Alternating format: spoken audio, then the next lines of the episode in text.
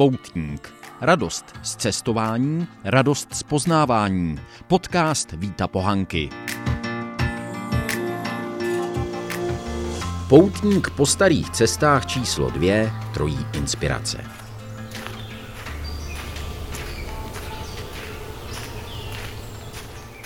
Nápad vyrazit na nějakou historickou stezku nebo cestu není samozřejmě nějak originální. Každý rok například míří statisíce poutníků z celé Evropy k hrobu svatého Jakuba staršího v Santiago de Compostela po síti stezek, která nese jeho jméno. V jednom z příštích vydání Poutníka proto uslyšíte také povídání s Tomášem Jindřichem ze spolku Ultreja, který se tuhle tradici snaží udržovat a rozvíjet. Pak je tady Evropská asociace turistických klubů, anglicky European Ramblers Association.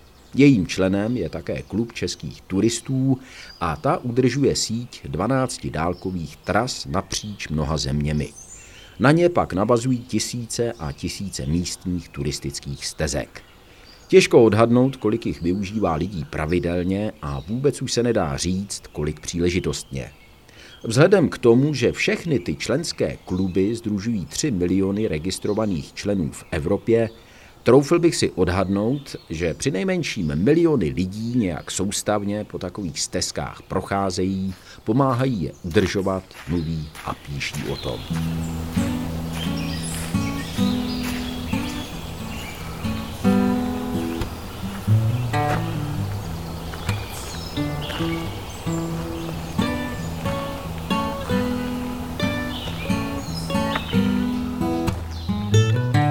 Mě ovšem k cestě po těch historických českých a moravských stezkách neinspirovaly ty evropské, ale možná trošku paradoxně to byl spíš pobyt v Americe.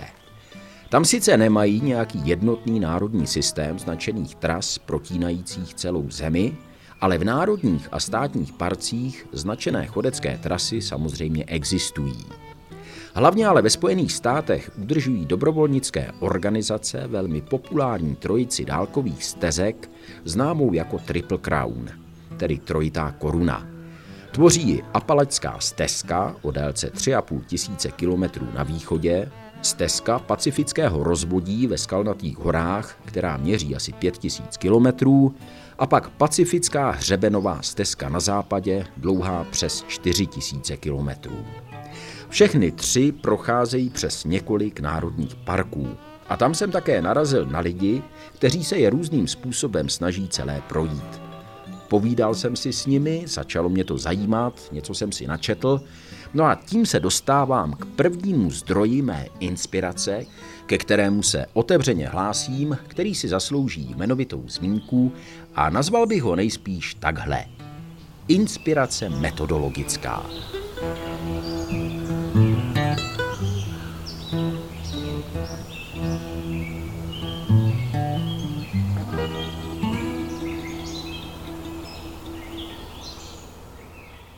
Jeff Alt je autor několika knih o pěší turistice, živí se také motivačními přednáškami, semináři pro turisty.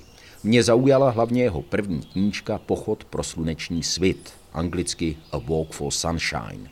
Brzy po prvním vydání koncem 90. let se z ní stal bestseller a i po 20 letech slouží jako dobrý návod pro všechny, kdo se chtějí vydat nejenom na apalačskou stezku. Jeff v ní popisuje, jak ji v roce 1997 po celé té délce 3,5 tisíce kilometrů prošel za jedinou sezónu. Zorganizoval si ten pochod jako charitativní akci, dělal publicitu, poskytoval rozhovory lokálním médiím a vybíral peníze pro ústav pro mentálně postižené jménem Sunshine, ve kterém se starají o jeho bratra trpícího těžkými následky mozkové obrny. Odtud také titul knihy, kterou najdete v anglickém originále v klasické i elektronické podobě a dokonce i v audiu na Amazonu. Jeff Alt v ní mimo jiné vysvětluje, že se chodci po takových dálkových stezkách dělí do tří hlavních kategorií. V té první jsou takzvaní through hikers, kteří procházejí souvisle v jednom směru za dobu kratší než 12 měsíců. Přespávají nejčastěji v přístřežcích, které na mnoha místech jsou, ve stanech anebo pod čirákem. Můžou cestu přerušit, zajet nebo si třeba i odletět domů, ale musí pak navázat ve stejném směru tam, kde skončili a dodržet ten roční limit. Připravené zásoby a vybavení si nechají posílat kamarády nebo blízkými na předem vytipované pošty při trase. O tenhle výkon se mimochodem podle organizace Appalachian Trail Conservancy pokouší každý rok tisíce lidí, ale jen asi každý pátý podle jejího odhadu cestu opravdu také dokončí. Pak je mnohem početnější skupina chodců, kteří dálkové trasy zdolávají po úsecích a říká se jim proto section hikers.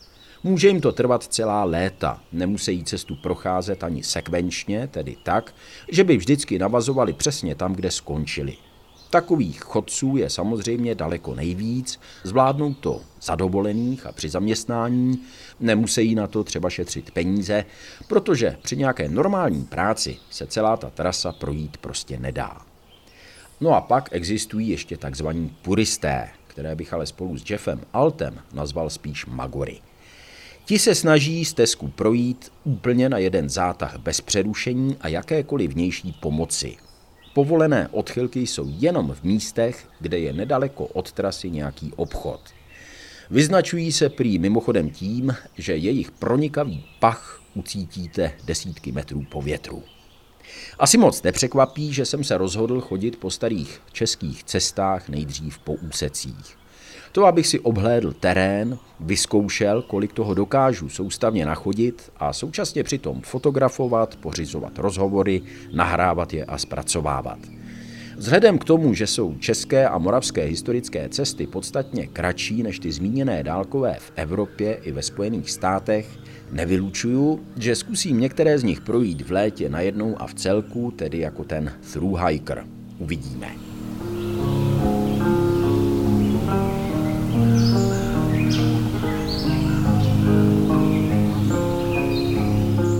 Druhým zdrojem, který mě přivedl k pokusu projít historické cesty, byla knížka novináře Nika Níla Horní Kalifornie, v originále Alta California.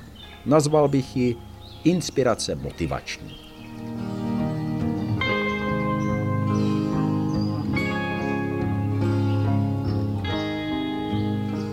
Nick Neely prošel Kalifornii ze San Diego u mexické hranice až do San Franciska. Snažil se přitom co nejpřesněji držet trasy, kterou putovala v roce 1769 španělská průzkumná a kolonizační výprava vedená důstojníkem Gasparem Portolou, známá jako Portolova expedice.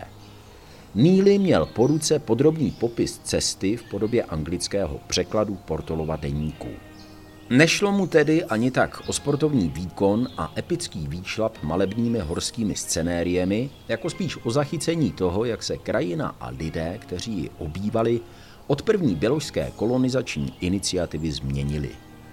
Když se Neely snažil následovat cestu Portolovy expedice, musel opakovaně bez povolení vstoupit na soukromé pozemky nebo jít docela riskantně i po železniční trati.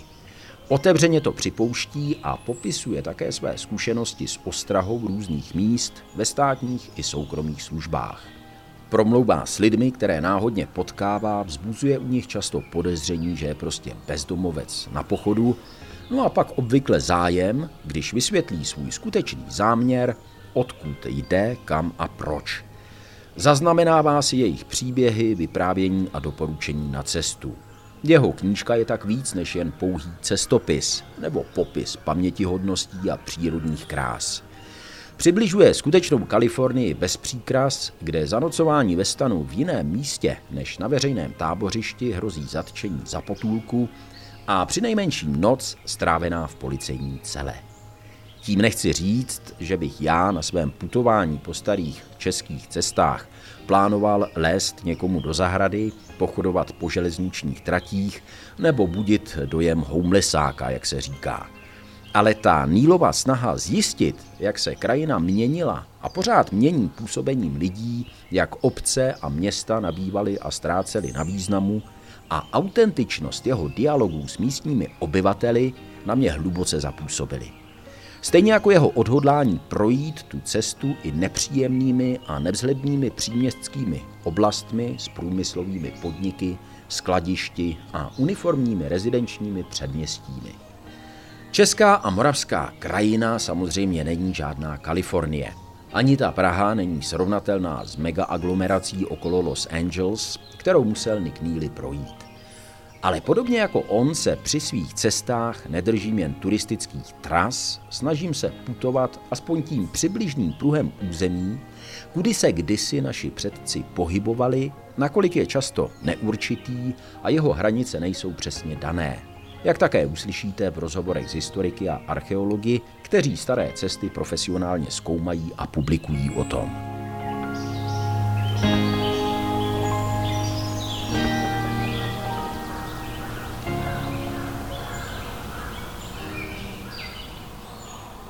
Ten třetí impuls, který mě vedl k přesvědčení, že takové putování stojí za to, byl pro mě John Steinbeck a jeho toulky s Charliem.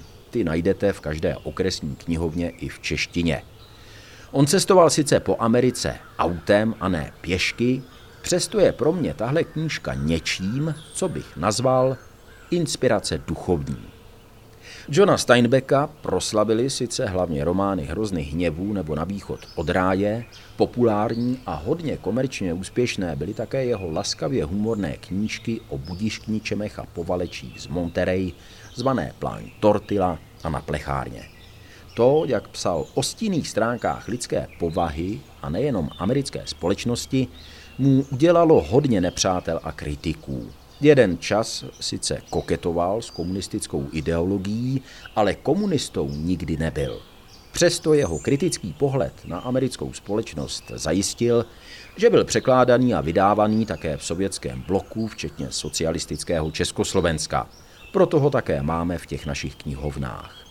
Když dostal v roce 1962 Nobelovu cenu za literaturu, vyvolalo to nevoli hlavně v jeho domovských Spojených státech. Myslím ale, že v zahraničí nikdo moc nedocenuje, že byl Steinbeck celý svůj život hlavně novinář a prestižní noviny a časopisy ho žádali a platili mu za reportáže a eseje.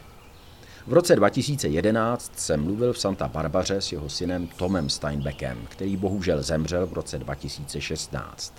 Ten psal scénáře a sám byl také autorem několika knih, byť ne tak známých a úspěšných jako díla jeho otce – Náš asi hodinový rozhovor v angličtině si také můžete poslechnout na podcastu Poutník. Tady proto jen zmíním, že mi vyprávěl, jak jeho táta až do konce života cítil potřebu psát a cestovat, snažit se pochopit a popsat Ameriku. A skvělým příkladem jeho talentů jsou právě titulky s Charliem, jeho podle mě trošku nedoceněné dílo. A proč to tady takhle obšírně zmiňuji a jakou to má souvislost s pěším cestováním po Čechách a Moravě? Protože mě právě tahle knížka reportážních esejí utvrdila přesvědčení, že stojí za to být zvídavý a naslouchat lidem, i když je třeba potkáte náhodně někde na cestě nebo na ulici. Samozřejmě, že nemůžete na takové výpovědi spoléhat jako na nějaký reprezentativní vzorek myšlení celé společnosti. Ale když to zkoušíte a pozorně vnímáte, co vám lidé říkají, narazíte čas od času na skutečně autentické klenoty. Tohle jsou tedy tři zdroje inspirace pro to mé putování po starých cestách. Cítil jsem potřebu je výslovně zmínit a složit těm autorům svým způsobem hold, protože bych se necítil ve své kůži, kdybych to neudělal a otevřeně se k ním nepřihlásil. Děkuji vám za poslech poutníka a těším se na slyšenou.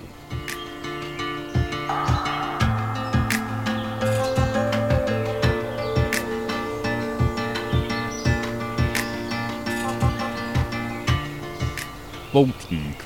Radost z cestování, radost z poznávání. Podcast Víta Pohanky.